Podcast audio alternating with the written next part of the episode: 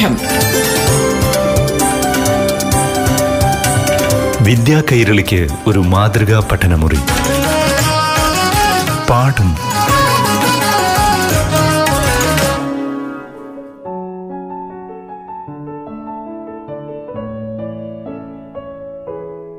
പ്രിയപ്പെട്ട കൂട്ടുകാരെ ഇന്ന് ഏഴാം ക്ലാസ്സിലെ സാമൂഹ്യശാസ്ത്ര പാഠമാണ് പാഠം പഠന ക്ലാസ്സിൽ അവതരിപ്പിക്കുന്നത്.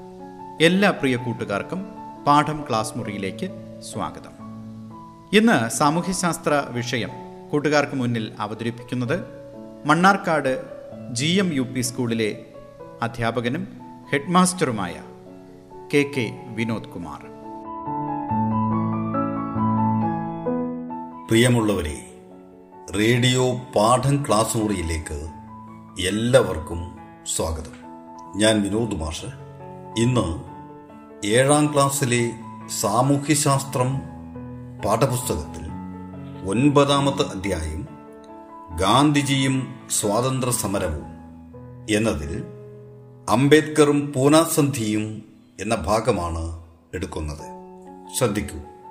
സമൂഹത്തിന്റെ ഏറ്റവും അടിത്തട്ടിൽ കഴിയുന്ന ജനവിഭാഗങ്ങളുടെ മോചനത്തിനു വേണ്ടി അക്ഷീണം യത്നിച്ച ഒരു മഹാനായിരുന്നു ഡോക്ടർ ബി ആർ അംബേദ്കർ. മഹാരാഷ്ട്രയിലെ മോവ് ഗ്രാമത്തിൽ ആയിരത്തി എണ്ണൂറ്റി തൊണ്ണൂറ്റി ഒന്ന് ഏപ്രിൽ പതിനാലിനാണ് ഭീമറാവു റാംജി അംബേദ്കർ ജനിച്ചത്. താഴ്ന്ന ജാതിയിൽ ജനിച്ചതുകൊണ്ട് വിദ്യാർത്ഥിയായിരിക്കുമ്പോൾ ഐത്തത്തിന്റെ ക്രൂരത അംബേദ്കർക്ക് അനുഭവിക്കേണ്ടി വന്നു. ഇന്ത്യയിലെ അധസ്ഥിത ജനവിഭാഗങ്ങളെ രാഷ്ട്രീയമായി സംഘടിപ്പിക്കുവാനുള്ള പ്രവർത്തനങ്ങൾക്ക് നേതൃത്വം നൽകിയവരിൽ പ്രമുഖനായിരുന്നു ഡോക്ടർ ബി ആർ അംബേദ്കർ. അധസ്ഥിത വിഭാഗങ്ങളുടെ മോചനം രാഷ്ട്രീയ അധികാര പങ്കാളിത്തത്തിലൂടെ മാത്രമേ സാധ്യമാകൂവെന്ന് തിരിച്ചറിഞ്ഞ മഹാനാണ് അംബേദ്കർ. ഇതിനായി അദ്ദേഹം വട്ടമേശ സമ്മേളനത്തിൽ പങ്കെടുക്കുകയും ഐത്തജാതിക്കാരുടെ സാമൂഹ്യ അവശതകൾ പരിഹരിക്കുന്നതിന് അവരെ രാഷ്ട്രീയ അധികാരത്തിൽ പങ്കാളികളാക്കണമെന്ന് ബ്രിട്ടീഷ് ഗവൺമെന്റിനോട് ആവശ്യപ്പെടുകയും ചെയ്തു. എന്താണ് ഈ വട്ടമേശ സമ്മേളനങ്ങൾ എന്നറിയണ്ടേ? ഇന്ത്യയിലെ പ്രശ്നങ്ങൾ ചർച്ച ചെയ്യുന്നതിനായി ആയിരത്തി തൊള്ളായിരത്തി മുപ്പത് ആയിരത്തി തൊള്ളായിരത്തി മുപ്പത്തി ഒന്ന് ആയിരത്തി തൊള്ളായിരത്തി മുപ്പത്തി രണ്ട് എന്നീ വർഷങ്ങളിൽ തുടർച്ചയായി മൂന്ന് വർഷങ്ങളിൽ ബ്രിട്ടീഷ് ഗവൺമെന്റ് ലണ്ടനിൽ നടത്തിയ സമ്മേളനങ്ങളാണ് വട്ടമേശ സമ്മേളനങ്ങൾ. മൂന്ന് വട്ടമേശ സമ്മേളനങ്ങളിലും പങ്കെടുത്ത മഹാനാണ് doctor B R Ambedkar. Gandhiji രണ്ടാം വട്ടമേശ സമ്മേളനത്തിൽ മാത്രമാണ് പങ്കെടുത്തിട്ടുള്ളത്. ഇങ്ങനെ അധസ്ഥിത ജനവിഭാഗത്തിന് പ്രത്യേക നിയോജക മണ്ഡലങ്ങൾ ബ്രിട്ടീഷ് ഗവൺമെന്റ് സംവരണം ചെയ്തിട്ടുണ്ട്. എങ്ങനെ? ബി ആർ അംബേദ്കറുടെ തുടർച്ചയായ ഇടപെടലുകളിലൂടെ. അധസ്ഥിതർ പൊതുസമൂഹത്തിന്റെ മുഖ്യധാരയിൽ നിന്ന് മാറ്റി നിർത്തപ്പെടാൻ ഇത് കാരണമാകും എന്നതുകൊണ്ട് അവരെ പ്രത്യേക രാഷ്ട്രീയ വിഭാഗമായി പരിഗണിക്കുന്നതിനെ ഗാന്ധിജി എതിർത്തു. ബ്രിട്ടീഷ് ഗവൺമെന്റിന്റെ നയത്തിനെതിരെ ഗാന്ധിജി മരണം വരെ ഉപവസിക്കാൻ തീരുമാനിക്കുകയും ചെയ്തു.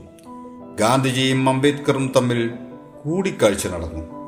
പ്രത്യേക നിയോജക മണ്ഡലങ്ങൾ ഉപേക്ഷിക്കുവാനും സംവരണ മണ്ഡലങ്ങളുടെ എണ്ണം വർദ്ധിപ്പിച്ച് അധസ്ഥിതരുടെ രാഷ്ട്രീയ അവകാശ പ്രശ്നം പരിഹരിക്കുവാനും തീരുമാനിച്ചു. ഇതാണ് പൂനാസന്ധി എന്ന പേരിൽ അറിയപ്പെടുന്നത്. ആയിരത്തി തൊള്ളായിരത്തി മുപ്പത്തിരണ്ടിലാണ് പൂനാസന്ധി നടന്നത്. ഇനി അംബേദ്കറെ കുറിച്ച് കുറച്ചുകൂടി മക്കൾ മനസ്സിലാക്കണം. അദ്ദേഹം ആയിരത്തി എണ്ണൂറ്റി തൊണ്ണൂറ്റി ഒന്ന് ഏപ്രിൽ പതിനാലിനാണ് ജനിച്ചതെന്ന് പറഞ്ഞുവല്ലോ.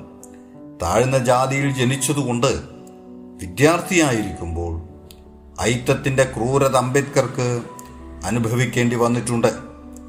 പഠിക്കാൻ അദ്ദേഹം സമർത്ഥനായിരുന്നു കേട്ടോ. ഭീമറാവു ആയിരത്തി തൊള്ളായിരത്തി പതിമൂന്നിൽ ബറോഡ സംസ്ഥാന സർവീസിൽ ചേർന്നു.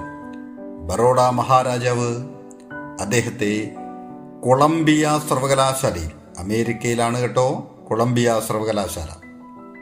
ആ സർവകലാശാലയിൽ ഉപരിപഠനത്തിന് അയച്ചു. അമേരിക്കയിലും ഇംഗ്ലണ്ടിലും ഉപരിപഠനം നടത്തുകയുണ്ടായി. ആയിരത്തി തൊള്ളായിരത്തി ഇരുപത്തിനാലിൽ ബോംബെ ഹൈക്കോടതിയിൽ അംബേദ്കർ പ്രാക്ടീസ് ആരംഭിച്ചു. രാഷ്ട്രീയ സാമൂഹിക പ്രവർത്തകൻ എഴുത്തുകാരൻ വിദ്യാഭ്യാസ വിചക്ഷണൻ എന്നീ നിലകളിലെല്ലാം അംബേദ്കർ ശ്രദ്ധേയനാകാൻ തുടങ്ങി. മൂകനായിക് എന്ന ഒരു മറാത്തി വാരിക ഇക്കാലത്ത് അദ്ദേഹം പ്രസിദ്ധീകരിച്ചിരുന്നു. അധസ്ഥിത വിഭാഗക്കാരുടെ സാമൂഹികവും സാമ്പത്തികവുമായ പുരോഗതി ലക്ഷ്യമാക്കി ബഹിഷ്കൃത ഹിതകരിണി സഭ എന്ന ഒരു സംഘടന ബോംബെയിൽ അദ്ദേഹം സ്ഥാപിച്ചു. ഈ ലക്ഷ്യത്തിനായി ബഷിഷ്കർ ഭാരതി എന്ന മറ്റൊരു മറാത്തി ദ്വൈവാരിക കൂടി അദ്ദേഹം ആരംഭിച്ചു. സാമൂഹിക സമത്വം പ്രചരിപ്പിക്കുന്നതിനു വേണ്ടി സമാജ് സമതാ സംഘം എന്നൊരു സംഘടനയ്ക്ക് രൂപം നൽകി. എന്താണ് സംഘടനയുടെ പേര്? സമതാ സംഘം. സമാജ് സമതാ സംഘം എന്നായിരുന്നു ആ സംഘടനയുടെ പേര്. മിശ്ര വിവാഹവും മിശ്ര ഭോജനവും ഈ സംഘടനയുടെ ലക്ഷ്യത്തിൽ ഉൾപ്പെട്ടിരുന്നു. തുടർന്ന് അദ്ദേഹം സമത എന്ന ഒരു പത്രം പ്രസിദ്ധീകരിക്കുവാൻ തുടങ്ങി. എഴുത്തും പ്രസംഗങ്ങളും കൂടാതെ അധസ്ഥിത വിഭാഗക്കാർക്കു വേണ്ടി പ്രക്ഷോഭണത്തിനും അംബേദ്കർ നേതൃത്വം നൽകിയിട്ടുണ്ട്. അവർക്ക് പൊതു കിണറുകളിൽ നിന്നും വെള്ളം കോരാനും ക്ഷേത്രത്തിൽ പ്രവേശിക്കാനും മറ്റുമുള്ള അനുവാദത്തിനു വേണ്ടി അദ്ദേഹം അനുയായികളോടൊപ്പം സത്യാഗ്രഹം അനുഷ്ഠിച്ചിട്ടുണ്ട്.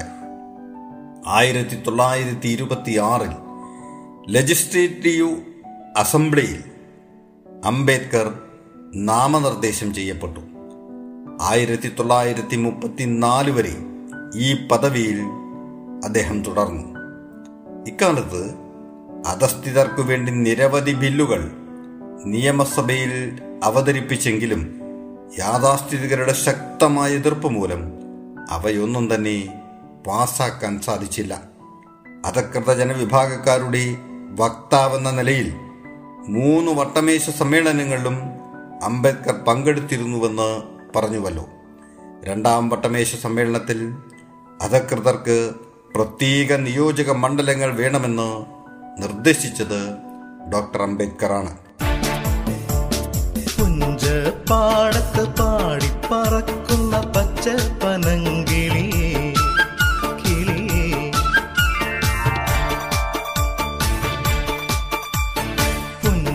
പാടി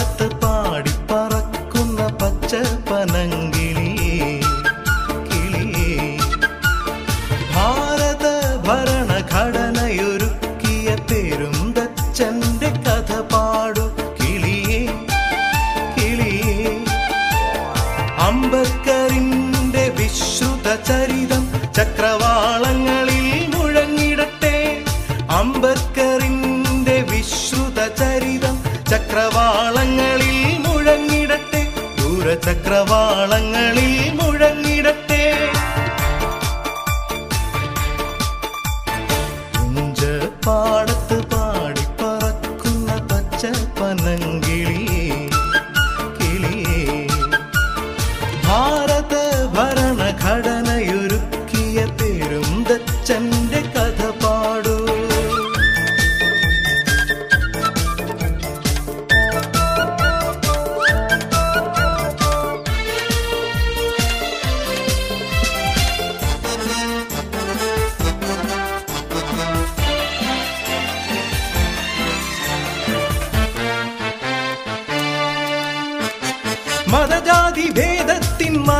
മറനീക്കി വിളങ്ങിയ മഹിത ദിനകരനല്ലോ. ഭീംറാവു മാറ്റത്തിൻ പടയാളിയല്ലോ. മതജാതി ഭേദത്തിൻ മറനീക്കി വിളങ്ങിയ മഹിത ദിനകരനല്ലോ. ഭീംറാവു മാറ്റത്തിൻ പടയാളിയല്ലോ. സമഭാവനയുടെ സൗഗന്ധികങ്ങൾ മനസ്സിൽ വിരിച്ച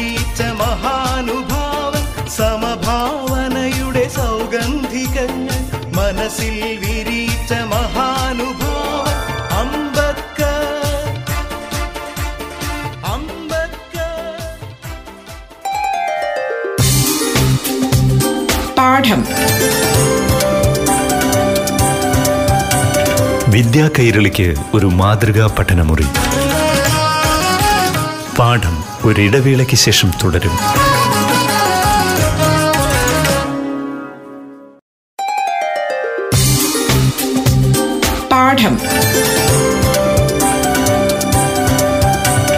വിദ്യാ കൈരളിക്ക് ഒരു മാതൃകാ പഠനമുറി. പാഠം തുടരുന്നു.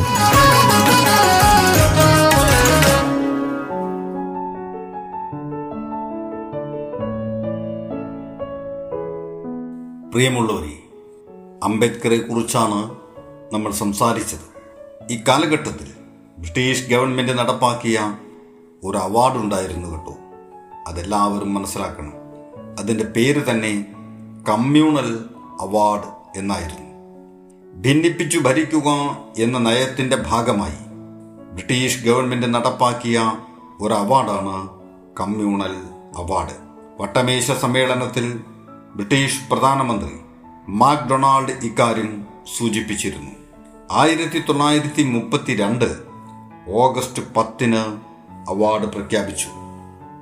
മുസ്ലിം സിഖ് ക്രിസ്ത്യൻ എന്നീ മതന്യൂനപക്ഷങ്ങൾക്കും അധസ്ഥിത വർഗക്കാർക്കും നിയമസഭകളിൽ സീറ്റ് സംവരണത്തിന് വ്യവസ്ഥ ചെയ്യുന്നതിനെയാണ് കമ്മ്യൂണൽ അവാർഡ് എന്നതുകൊണ്ട് ഉദ്ദേശിക്കുന്നത്. സംവരണ സീറ്റുകളിൽ തിരഞ്ഞെടുക്കപ്പെടാൻ വോട്ട് ചെയ്യാനുമുള്ള അവകാശം അന്ന് ന്യൂനപക്ഷ വിഭാഗങ്ങളിൽപ്പെട്ടവർക്ക് മാത്രമായി പരിമിതപ്പെടുത്തും എന്നായിരുന്നു അവാർഡിലെ മുഖ്യ വ്യവസ്ഥ ഹിന്ദുമതത്തിൽപ്പെട്ടവരാണെങ്കിലും അധസ്ഥിത വർഗക്കാരെ ഒരു ന്യൂനപക്ഷ സമുദായമായി കണക്കാക്കാൻ അവാർഡിൽ വ്യവസ്ഥ ചെയ്തിരുന്നു. ഈ വ്യവസ്ഥയെ ഇന്ത്യൻ നാഷണൽ കോൺഗ്രസ് ശക്തിയായി എതിർത്തു. അധസ്ഥിത വർഗക്കാരെ പ്രത്യേക സമുദായമായി വേർതിരിച്ചു നിർത്തുന്ന സമ്പ്രദായം ഐക്യത്തിനെതിരായ സമരത്തെ ദുർബലമാക്കുമെന്ന് നമ്മുടെ രാഷ്ട്രപിതാവ് ചൂണ്ടിക്കാട്ടി. അധസ്ഥിത വർഗക്കാരെ സാർവത്രിക വോട്ടവകാശത്തിന്റെ അടിസ്ഥാനത്തിൽ തിരഞ്ഞെടുക്കണമെന്ന് മഹാത്മജി ആവശ്യപ്പെട്ടു. അതായത് അധസ്ഥിത വർഗക്കാരുടെ പ്രതിനിധികളെ തിരഞ്ഞെടുക്കാനുള്ള അവകാശം ആ വിഭാഗത്തിനു മാത്രമായി ചുരുക്കരുത്. അതേസമയം അധസ്ഥിത വർഗക്കാർക്ക് കൂടുതൽ സീറ്റുകൾ സംവരണം ചെയ്യാമെന്നും ഗാന്ധിജി നിർദ്ദേശിച്ചു. ഈ ആവശ്യങ്ങൾ ഉന്നയിച്ച് ആയിരത്തി തൊള്ളായിരത്തി മുപ്പത്തിരണ്ട് സെപ്റ്റംബർ ഇരുപതിന് ഗാന്ധിജി ജയിലിൽ അനിശ്ചിതകാല നിരാഹാര സത്യാഗ്രഹം തുടങ്ങി. ഗാന്ധിജിയുടെ ഉപവാസം രാജ്യവ്യാപകമായി പ്രതികരണം സൃഷ്ടിച്ചു. ഡോക്ടർ അംബേദ്കർ മദൻ മോഹൻ മാളവിയ തുടങ്ങിയ നേതാക്കന്മാർ ജയിലിൽ ചെന്ന് ഗാന്ധിജിയുമായി ചർച്ച നടത്തി. അധസ്ഥിത വർഗക്കാരുടെ സംവരണ പ്രശ്നത്തിൽ ചർച്ചകളിലൂടെ ഒരു ധാരണയിലെത്തി. ഇത് പൂന പാക്ട് എന്ന പേരിലാണ് ഈ ധാരണ അറിയപ്പെടുന്നത്. ഇതനുസരിച്ച് അധസ്ഥിത വർഗക്കാർ തിരഞ്ഞെടുക്കപ്പെടുന്നതിന് ആ വിഭാഗത്തിൽപ്പെട്ടവർക്ക് മാത്രം വോട്ടവകാശം എന്ന വ്യവസ്ഥ മാറ്റി. സംവരണ സീറ്റുകളിൽ എല്ലാവർക്കും വോട്ടവകാശം ഉണ്ടാവും. തിരഞ്ഞെടുക്കപ്പെടാൻ അർഹത അധസ്ഥിത വിഭാഗക്കാർക്ക് മാത്രമായിരിക്കും എന്ന രീതി നടപ്പിലായി. ഇതോടെ സംവരണം സംവരണ സീറ്റുകളുടെ എണ്ണം ഗണ്യമായി വർദ്ധിപ്പിക്കാനും ധാരണയായി.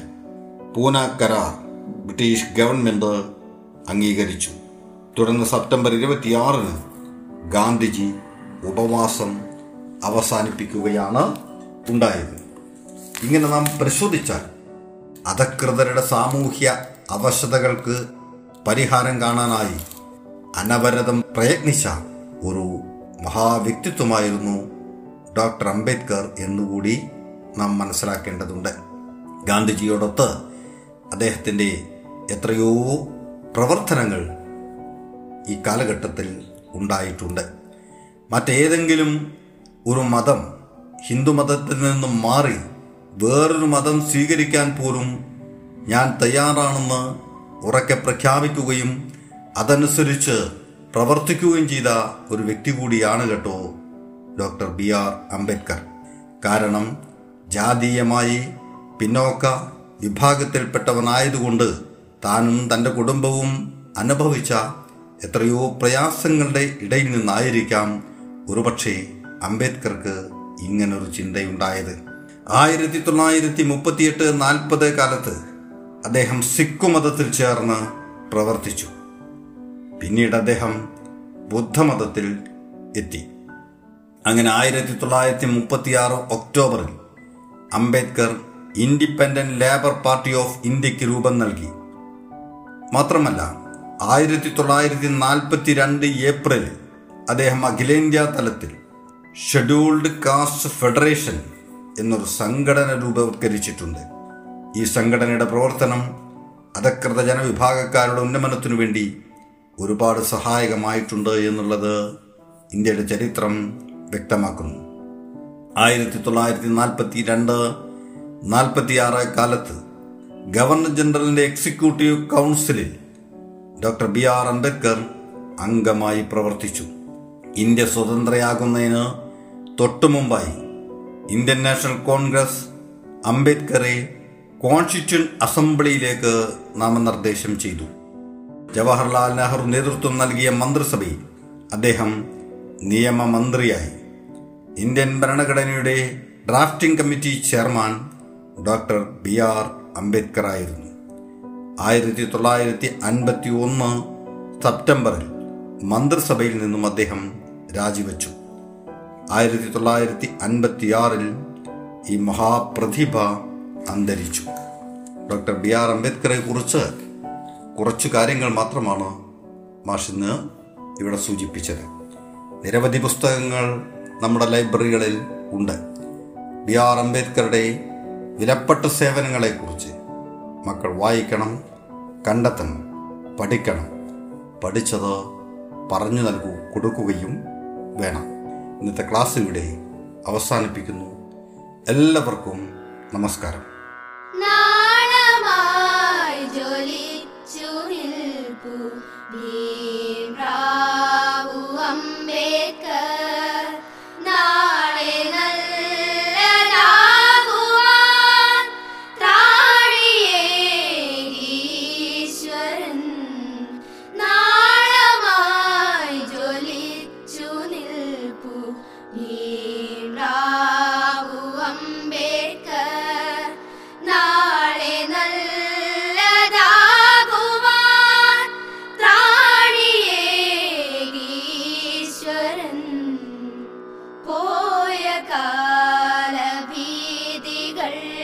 കാലഭീതികൾ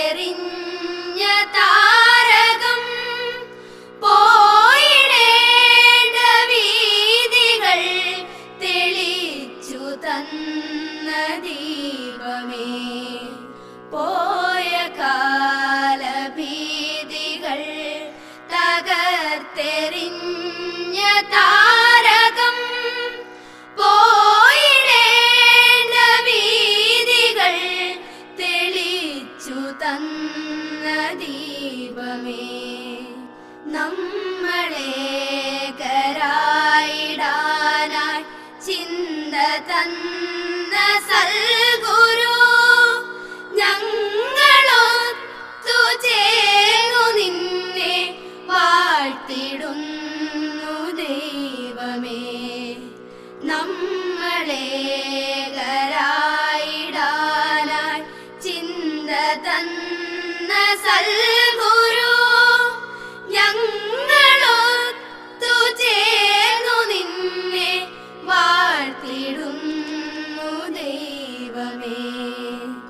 സംഘടിക്കുവാൻ മൊഴിഞ്ഞ നിന്റെ ദീർഘവീക്ഷണം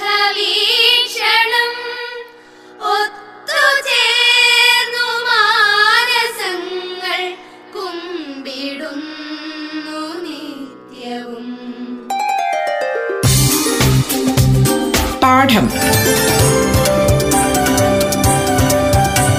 വിദ്യാ കൈരളിക്ക് ഒരു മാതൃകാ പഠനമുറി. പാഠം